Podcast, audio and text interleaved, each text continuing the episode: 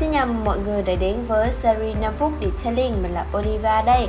Chuỗi series này được làm ra với mục đích có thể giúp các bạn có thêm nhiều những góc nhìn trong cuộc sống qua những câu chuyện được mình chia sẻ trong mỗi số podcast.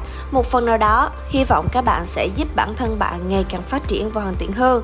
Và hôm nay thì mình sẽ chia sẻ đến các bạn về lợi thế cạnh tranh khi làm detailer chuyên nghiệp có một điều mà mình không thể phủ nhận, đó là việc chúng ta bắt đầu tìm hiểu một công việc nào đó. Thì việc xác định lợi thế cạnh tranh là một trong những vấn đề thường bị bỏ quên khi làm detailing chuyên nghiệp.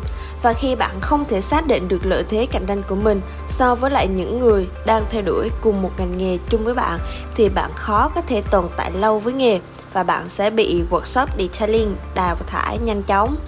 Vậy thì, lợi thế cạnh tranh là gì? Tại sao nó lại quan trọng như vậy? Lợi thế cạnh tranh là một trong những yếu tố giúp bạn trở nên nổi bật giữa hàng trăm triệu những đối thủ đang hoạt động cùng ngành và có sự cạnh tranh trực tiếp đến bạn. Nếu bạn tìm cho mình được một lợi thế cạnh tranh thì bạn sẽ có thể tự tìm chỗ đứng trên thị trường và có thể khẳng định tên tuổi của mình so với lại nhiều người khác. Bạn thử nghĩ xem, nếu bạn là chủ một xưởng dịch vụ detailing hoặc bạn là chủ workshop detailing thì bạn sẽ chọn người có ưu thế nổi bật, có lợi thế hơn hay chọn những người bình thường và không có điểm gì thu hút để làm việc tại trung tâm detailing của bạn. Cho nên mới nói là lợi thế cạnh tranh nó là bàn đạp để giúp bạn trở nên nổi bật và nó có thể giúp bạn dễ dàng có được một công việc tốt.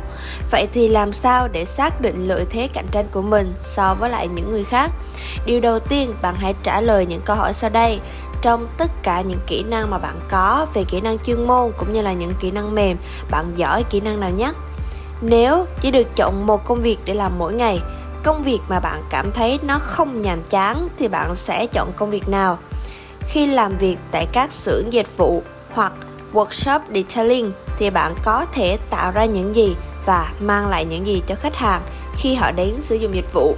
Và câu hỏi cuối cùng chủ workshop của bạn có ủng hộ và sẵn sàng chi tiền cho những việc mà bạn đề xuất hay không? Khi bạn biết được bản thân mình có thể làm được gì và cách người khác nhìn nhận năng lực của bạn ra sao, thì đó cũng là cách để bạn biết được mình có lợi thế về những lĩnh vực nào trong detailing. Việc bạn cần làm là nhận biết điểm nổi bật của mình và ngày càng cố gắng trao dồi và phát triển nó hơn nữa hãy lắng nghe những số podcast tiếp theo. Mình sẽ chia sẻ thêm những thông tin mới đến các bạn nhé. Và nhấn theo dõi những số episode khác về detailing trên Google Podcast, Spotify, YouTube bằng cách gõ Detailing Việt Nam. Và hẹn gặp lại mọi người trong những số podcast lần sau.